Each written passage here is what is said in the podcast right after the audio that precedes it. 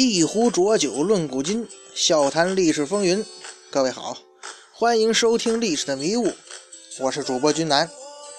漫谈三国人物，今天的主角啊，依然是刘备。上一回发了花了很大的篇幅啊，给大家讲了一个美国教授的理论。哎，其实呢，归根到底呢，咱们说的也不一定是真理，只是为了说明啊，刘备这样的人，他的性格和他的追求。注定呢，他跟曹操是走不到一起的。于是呢，他在投奔曹操的时候呢，两个人之间发生了一件事情，就深刻的说明了这一点，那就是非常有名的青梅煮酒论英雄事件。在这个《三国演义》第二十一回，这个曹操煮酒论英雄这一章啊，有这么个描述啊，就是。曹操啊邀刘备喝酒，然后两个人呢纵论这个天下英雄。这段小故事呢没有特别曲折的情节，但是呢非常的精彩，而且两个人在其中的对话很多都成了经典，在后世呢那是广为传颂啊。在《三国志》里头啊，其实还真有类似的记载，哎，只是说呢不像小说那么生动。也就是说，青梅煮酒论英雄这个事件。还真是有历史原型的。这个《三国志》是怎么说呢？是时，曹公从容谓先主曰：“今天下英雄，唯使君与操耳。本初之徒，不足数也。”先主方时，哎，施助。华阳国志曰：“呀，于时正当雷震，备因谓操曰：‘圣人云：寻雷风烈必变。’”良以有疑也，一阵之危，乃可至于此也。还是那句话，大家不用纠结文言的意思。简单来讲呢，就是刘备那个吓得筷子要立下了，正好天上打一雷，然后就跟曹操说呀：“哎呀，想不这个圣人闻那个迅雷都变色是吧？想不到一雷的威力竟然把我吓到这个程度，来掩饰自己。”说实话吧，以前呢，包括我哈。看到这个故事的时候吧，是很疑惑的。哎，咱说曹孟德在刘备面前说这么句话是什么目的呢？是说他酒后一时兴起的那种有感而发？以前吧，咱们都说这个曹操这个人很奸诈，那么你在这种时候跟刘备说这种话，岂不是有点打草惊蛇吗？有人又说呢，曹操可能是在试探刘备，但是。说实在的，这种试探的意义又何在呢？反正这个《三国演义》啊，这么记载哈，这个呃，玄德曰：“未知其详。”啊，因为曹操问他呀：“这个使君之龙之变化否？”曹操就说呀：“龙能大能小，能生能隐，大则星云吐雾，小则隐介藏形，生则飞腾宇宙之间，隐则潜伏于波涛之内。”俩人先是聊了一个龙，然后由龙这个话题呢引申到英雄上来了，然后这个曹操就来这么一句嘛，说这个玄德呀，呃，龙之为物，可比世之英雄。玄德久历四方，必知当世英雄啊，请示指言之。你玄德见多识广啊，跟我聊聊这个天下英雄，你看都有谁呀？曹操这么一问嘛，人家刘备来了句什么呢？被肉眼安识英雄啊，谦虚了一下啊，我这肉眼凡胎怎么能认得英雄呢？操曰呢，修得过谦啊，不要谦虚嘛。于是玄德就曰，刘备就说了啊，被刀恩匹，得势于朝，天下英雄实有未知。操曰，既不识其面，亦闻其名啊，你就算没见过，你还没听说过吗？于是刘备就说了，淮南袁术兵粮足备，可为英雄啊。袁术是英雄吗？操笑曰：“冢中枯骨，吾早晚必擒之。冢中枯骨，坟堆里边的枯骨，我早晚灭了他。”玄德曰：“河北袁绍四世三公，门夺故吏，这是袁绍的标准。那个这四世三公门夺故吏，已经成了袁绍这个人的标签了。今虎踞冀州之际，部下能事者极多，可为英雄。”操笑曰：“袁绍色厉胆薄，好谋无断，干大事而牺牲，见小利而忘病。”非英雄也，很明显，这已经成了袁绍这个人的标签了。玄德又说呀：“有一人名称八郡，威震九州，刘景升可为英雄啊！啊，刘表。曹操怎么说的呀？这个刘表啊，虚名无实，非英雄也。哎，那玄德接着说呀，有一人血气方刚，江东领袖，孙伯符乃英雄也。孙策是英雄吗？操曰：孙策继父之名，非英雄也。玄德曰：冀州刘季玉可为英雄，刘璋是英雄吗？操曰：刘璋虽系宗室，乃守护之犬耳，看门之狗，何足为英雄啊？玄德曰：如张绣、张鲁、韩遂等辈，皆如何？哎。这就是这最后，这是这些几个人就属于凑数的了。操鼓掌大笑曰：“此等碌碌小人，何足挂齿啊！”那玄德就说了：“舍此之外，备实不知啊。”曹操这时候可能是我们想象一下那场面啊，曹操肯定是微笑曰：“夫英雄者，胸怀大志，富有良谋，有包藏宇宙之机，吞吐天地之志也。”玄德就问呢：“谁能当之啊？”操以手指玄德，指了指刘备，然后自己指了指自己，曰：“今天下英雄，唯使君与操耳。”玄德闻言吃了一惊，手中所执这个持柱，就是钥匙勺子，不是钥匙哈，筷子勺子，不觉落入地下。时正值天雨将至，打雷要下雨。雷声大作，玄德乃从容俯首，拾起这个筷子，说：“呀，一阵之威，乃至于此。哎呀，这个雷把我吓成这样了。”操就笑曰：“大丈夫亦为雷乎？大丈夫还怕雷吗？”玄德曰：“圣人迅雷风烈必变，安得不畏啊？”刘备说：“这圣人孔夫子遇到这个风雷都会变，改变自己的那个很多想法，是吧？我怎么可能不变呢？”简单来讲，青梅煮酒，《三国演义》中的描述就这么简单个故事。然后回到咱们刚开始提到那两个问题啊，曹操这到底是酒后的一时兴起，还是说他在试探刘备呢？其实啊，咱们对于这个曹操的煮酒论英雄啊，往往是被这个《三国演义》营造的一个语境之下的理解呀。首先，曹操是奸雄，他干了什么呢？挟持皇帝，独揽大权，而且是时时是企图篡位啊。曹操是这么个形象。刘备呢，是要匡扶汉室，所以这俩人。刘备对曹操的所作所为肯定是极其不满的，而且他一定是要推翻曹操而重整汉室的。《三国演义》是这么个设定，对吧？所以作为刘备来讲，他要的就是韬光养晦，他不能让曹操看出自己真实的目的。曹操呢，也是在不断试探刘备的真实想法，所以两人呢，也在勾心斗角之中，就发生了青梅煮酒论英雄的一幕。哎。这种想法的结果呀，应该是《三国演义》作者的渲染和引导，对不对？咱们说这个曹操啊，他实际上就像咱们前面讲这个汉献帝刘协啊，曹操已经是第四代挟持者了，他前面已经有好几个挟持他的了，而且呢，曹操应该说是做的比较好的了，至少局面是基本稳定的。如果换这刘备做到曹操这个位置上，相信呢，他也很难处理跟皇帝之间的关系。弄不好还不如曹操做得好。关于这个吧，咱们前面讲曹操的时候呢，也仔细论述过。啊，这个时候的刘备穷途末路来投奔曹操，当时手底下没钱又没兵，对曹操的利用价值呢，就在于刘备的这个才能和声望。曹操应该说这个时候是真心希望重用刘备的，包括咱们上次讲他对刘备都那么好，是吧？他希望刘备能够成为自己的左膀右臂。对于刘备的危险性，曹操肯定也是知道的。但是呢，就像咱们说曹操这个人呢，他对于人才就是有一种偏爱，而且呢，他老是在这方面会表现出一种不理智的一厢情愿。包括他后来相信那个毕堪会不会辜负他一样，那些人最终还是就是说欺骗背叛了他。当他生擒住他们之后，还是舍不得杀，仍旧是重用他们。反正曹操的应该就是这个一个唯才是举这么个人吧。即使说咱们退一步哈，曹操自己身在局中看不破这个场面，但是他手下有谋士啊，那些都是有明白人的呀，已经都提醒过他了。包括这个程昱就曾经说过嘛：“观刘备有雄才而甚得众心，终不为人下，不如早图之。”刘备这个人呢，有才能，而且得人心。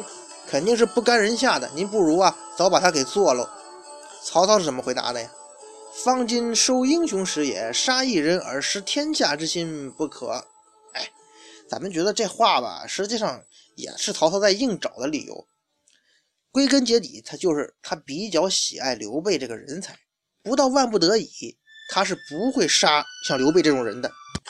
那么，既然说曹操爱的是这刘备的才，那他希望看到的刘备肯定是有着超常能力的那个刘备。所以说呀，刘备你在这韬光养晦，对我来讲那就没有任何意义啊。《三国演义》这段实际上是套用了传统那种权臣呐权倾朝野，有志之士呢要除之而后快，可是又怕暴露，于是就装孙子那种套路。这种套路在古典小说中出现过很多次啊。但是呢，和曹刘这俩人的情况还真是不大一样，因为《三国演义》为了表现这刘皇叔的韬光养晦，给他安排了一个在家种菜的情节。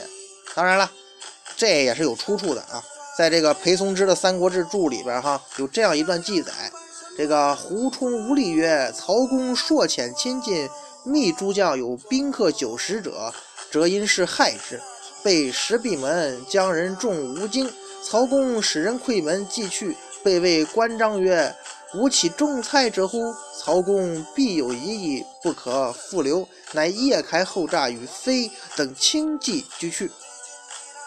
哎，简而言之啊，就是刘备为了那什么，在家自己种地，是为了不引起曹操的注意，还跟关张说了那么一嘴。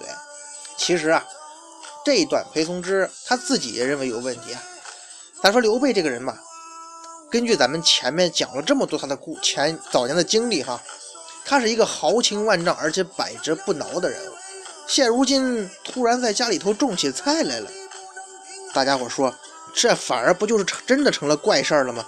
这是叫什么韬光养晦和掩饰啊？这不是等着人曹操怀疑你吗？所以说呀，也许在真实的历史上，青梅煮酒那一段哈，不过是曹操。很多次宴请刘备中，哎，频繁的一次，两人经常在一块喝酒，一起坐车，一起聊天嘛，可能就有那么一次聊到这个话题了。只不过这次呢，曹操喝得高兴啊，表达了对于刘备的衷心的欣赏。就算说没有那个雷，那个惊雷哈解围，刘备就说自己听到对自己评价太高，觉得很惊讶。曹操可能也不会把刘备怎么样，因为啊，他此时对于刘备啊。还没有那么重的杀心，但是咱反过来讲，这世界上的事儿往往都是说者无意而听者有心呐。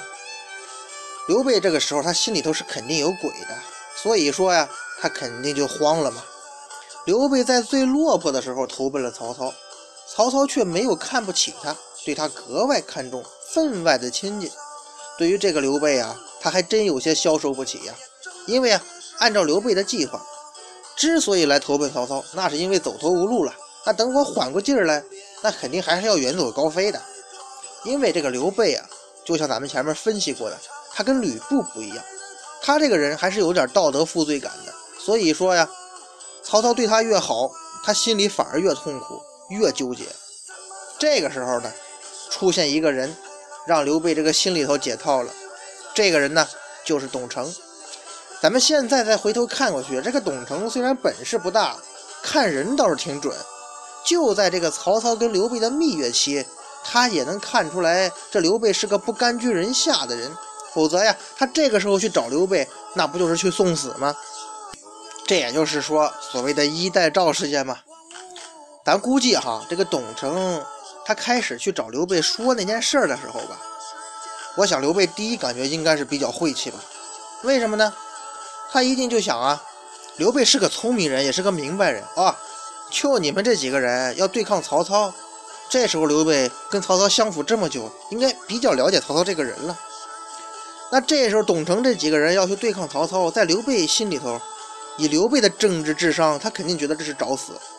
就算你们可以杀得了曹操，还是一样在找死。现在呢，还想拉我去垫背，我要是去曹操那里告你们状。一是坏坏了自己名声，可是要知情不报呢，等于说自动跟你们成一伙了。到时候东窗事发，曹操肯定不会放过自己呀。此时的刘备，那可以说是左右为难呢。各位，如果你是刘备，这时候你会怎么办呢？要说董承这家伙呀，也是眼睛很毒辣呀。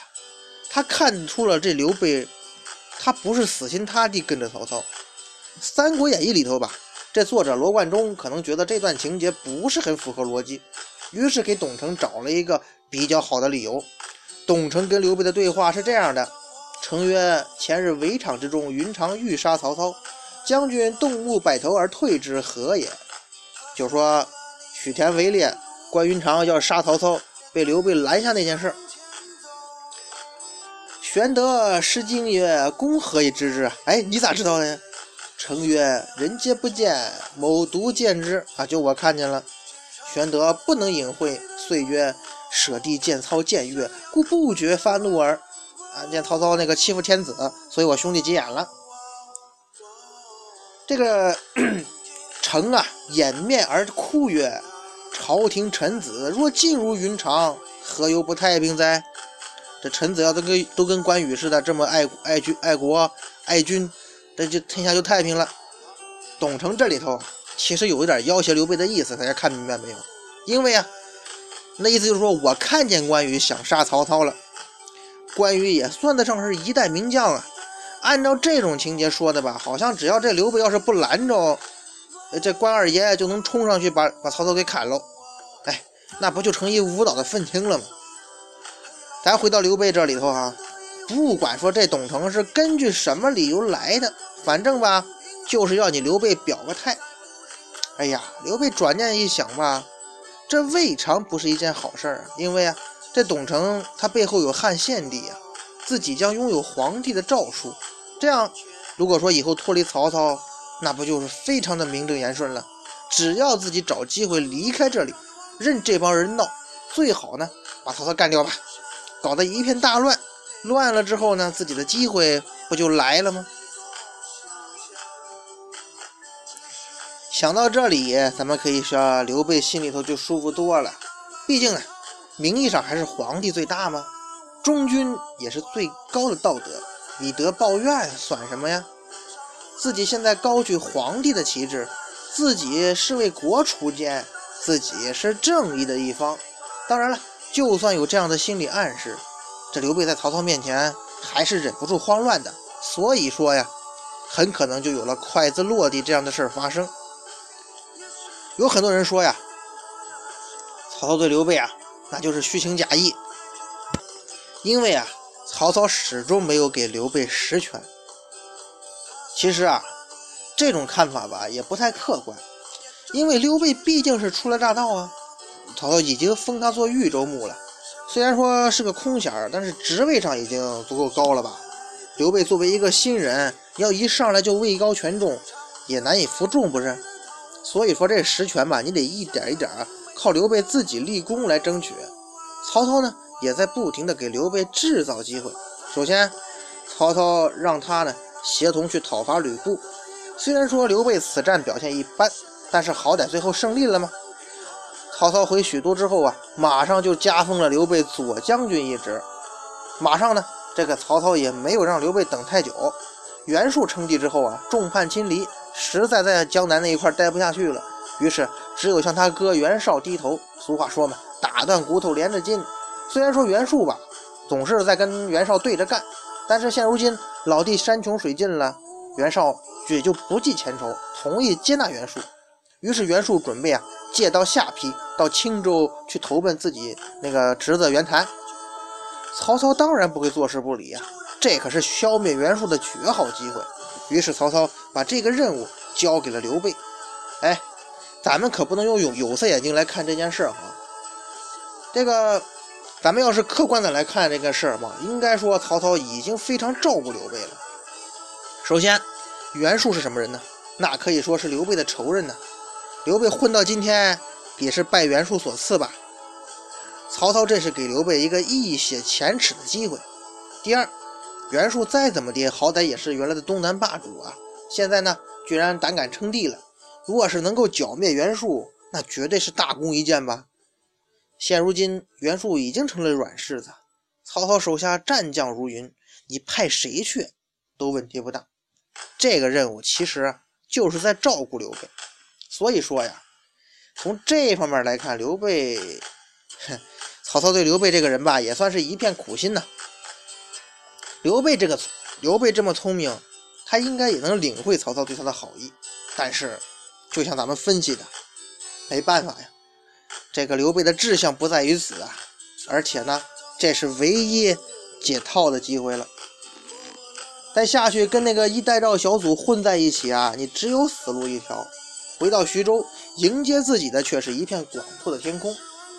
刘备这个人，他没有迟疑，马上带上心腹家小，点兵来到下邳，封锁了袁术北上的道路。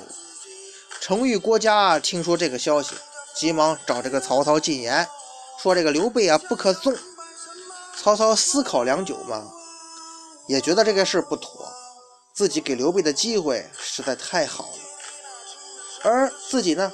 连他的家眷都没留下，连个人质都没有，你这不是给他条件让他越狱吗？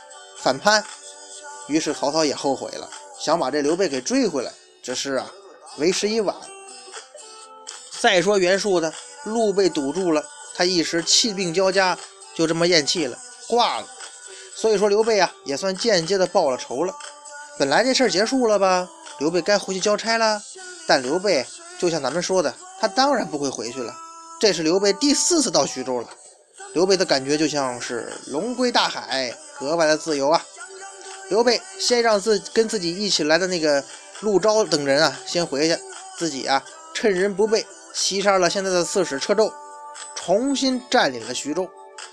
刘备留下关羽守下邳，自己带精兵再次驻扎到了小沛，准备啊亲自面对曹操即将而来的攻击。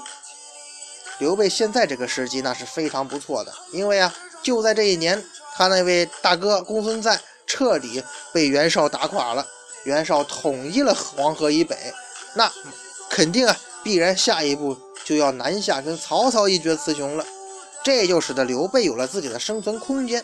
而假如他们两虎相争，一死一伤，对于刘备就是更好的消息了。所以刘备啊，养精蓄锐。到时候对伤者形成致命一击，怎么讲？那不是天下可期吗？人的一生啊，特别是那些有所成就的人，一般呢总会有几个他对不起的人。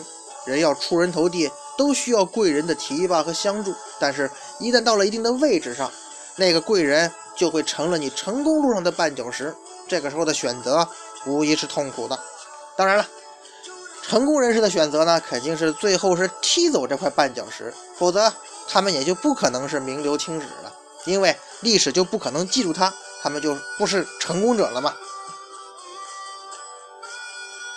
对于这个汉献帝来说嘛，这位大忠臣刘备其实从来也没有对他做出过什么任何贡献，反而呢，从他这里搞了个诏书，让刘备可以名正言顺的拉着他是扯这个扯大旗做虎皮。而在最关键的时候呢，刘备却留下汉献帝和那个毫无实力的一代赵造反小组，哎，跑路了。曹操得到刘备反叛的消息，那应该是伤心加愤怒并存呐。没办法呀，多情总被无情伤。曹操当下的处境实际上是非常危险的，那是内忧外患并存呢。北边袁绍是大兵压境，东边刘备又反叛。内部汉献帝那帮人又在折腾，在巨大压力之下，曹孟德显示出雷厉风行的英雄气魄，先是以迅雷之势剿灭了这个以董承为首的一代赵小组，给汉献帝以沉重打击，估计这个短时间内也不可能恢复过来了。稳定了内部呢，曹操就亲率主力大军呢，先是东征刘备，众将听说呀。曹操的这个作战意图之后呢，纷纷表示反对啊！与公争天下者，袁绍也。今绍方来而弃之东，绍乘人后，若何呀？曹袁绍势力大呀，你现在去打刘备，他从背后偷袭你怎么办呢？刘曹操怎么说呀？刘备夫刘备哈，人杰也，今不击，必为后患。袁绍虽有大志，而见势迟，必不动也。最后的事实证明啊，曹操的判断是完全正确的。这也体现了曹操对自己老朋友袁绍那是相当了解呀。袁绍这个人打仗啊，以稳扎稳打著称，他应该不会像他那样愿意冒险，也不会像自己那样雷厉风行。曹操这个去行动无疑是非常冒险的。假因为啊，如果说你打刘备，刘备能够守得住，自己的主力呢被这么牵绊住了，那袁绍是一定会出兵的。到那个时候，曹操就非常被动了。但这也是没有办法的办法了。在大战之前，刘备这方面的问题是一定要解决的，否则你不敢想象到了后面遇到官渡之战那样僵持的局面时，刘备肯定在曹操背后再捅一刀。那这样一来，整个历史就改变了嘛。曹操之前呢，已经派遣刘岱、王忠去打过刘备，但是呢，根本不是刘备的对手，以至于说刘备啊，对刘岱、王忠这样的人来说呀。实如百人来，其无如我何？曹公自来，未可知耳。你们这样的来一百个，也不能把我怎么样。但是曹操要是亲自来呢，那就不一定，不知道怎么样了。哎，就是说刘备对曹操阵营这边人，还真是就是说你们都不行。所以说呀，这一次曹操一定得尽全力来解决这个问题，必须是亲征，必须带上精锐部队。而至于曹操这次突袭的结局呢，大家都比较清楚了。刘备是败得很惨呐，这次不仅是老婆孩子都丢了，而且呢兄弟也丢了。关羽被擒降曹，张飞失散不知所踪，最后刘备是孤身一人投奔袁绍去了。所以说呀，很多人认为呢，这又是刘备军事无能的又一次体现。但是咱们分析起来吧，还真是有很多客观原因。首先，曹操确实很强大呀。俗话说：“说曹操，曹操就到嘛。”这其实是反映曹操用兵特点啊。曹操这个人呢，他一生的用兵就是讲究一个兵贵神速。曹操是充分体现这一特点。当年曹操在匡亭一路是尾追袁术，连续追杀这个袁术八百，打的袁术是一蹶不振，靠的就是快。包括后来这个在荆州，曹操去追击追击这个刘备残军，那个长坂坡。也是体现曹操一个快速机动的特点。曹操点起这个精锐的骑兵啊，一日五百里杀向徐州。刘备这边那是猝不及防啊，这帮兵士们可能都来不及退守，就已经被冲垮了。于是说呀，曹操如神兵天将一般出现在徐州，完全摧毁刘备兵士们的战斗意志。如果说这支军队那是刘备培养多年的嫡系的话，也许大家伙拼死抵抗，据城而守，把这场战争变成这个攻坚战、城池攻守的话，也许曹操真的大祸临头了。但是，别忘了，刘备这支部队手下的兵，其实大多数是曹操借给他的，好多人呢实在是没办法才留到徐州。那如果是来一般的将领，那么他们或许还能为刘备一战。但是现如今是曹操亲自出战，又是如此猝不及防，他们的心理防线已经完全坍塌了，失去战斗意志。在冷兵器时代，一支部队如果失去了斗志，那就是兵败如山倒了。战争啊，其实就是人与人之间的斗争。一方如果失去战斗意志，那这仗也就根本没法打了。刘备这时候就算是神仙，也没法挽回败局了。他所能做的只能是老规矩，能跑多远？跑多远吧？天下之大，刘备此时还能去哪呢？那么有句话叫“敌人的朋友，敌人的敌人就是朋友嘛”，毫无悬念。刘备此时投奔的就是即将跟曹操开战的袁绍。刘备刚来到这个青州的地界，这时候青州的主人，也就是袁绍的长子袁谭呢，就派人来迎接了刘备啊。跟这个袁谭还真是挺有渊源的。其实啊，在那种乱世当中啊，人的价值观应该是比较混乱的，敌人和朋友的关系呢，也是变化非常快的。也许几天前大家还在一起喝酒，那是如胶似漆；几天后呢，却反目成仇，不共戴天了。再过几天，大家又在一起喝酒了。呃，参见一下春秋战国和民国这种乱世吧，好像都这样吧。一会儿不分彼此，亲如一家；一会儿又相互残杀，你死我活嘛。刘备刚开始投靠公孙瓒的时候，就在青州发展。他碰上的敌人呢，咱们前面讲过，就是袁谭。结果是呢，刘备是连战连败呀，最后几乎被赶出了青州地界。再后来在徐州，刘备呢虽然说脱离了公孙瓒，获得袁绍的肯定，使刘备得以放心的坐上徐州州牧的宝座。后来刘备也投桃报李，举荐袁绍长子袁谭为茂才。虽然说在乱世中，这种东西吧。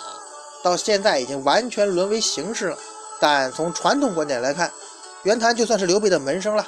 所以说，袁谭亲自率部骑迎接，并将刘备带到他老的那个老地方呀，平原县安顿，然后将这个消息呢通知了袁绍。那么接下来刘备的命运又将如何呢？咱们下回呀接着聊。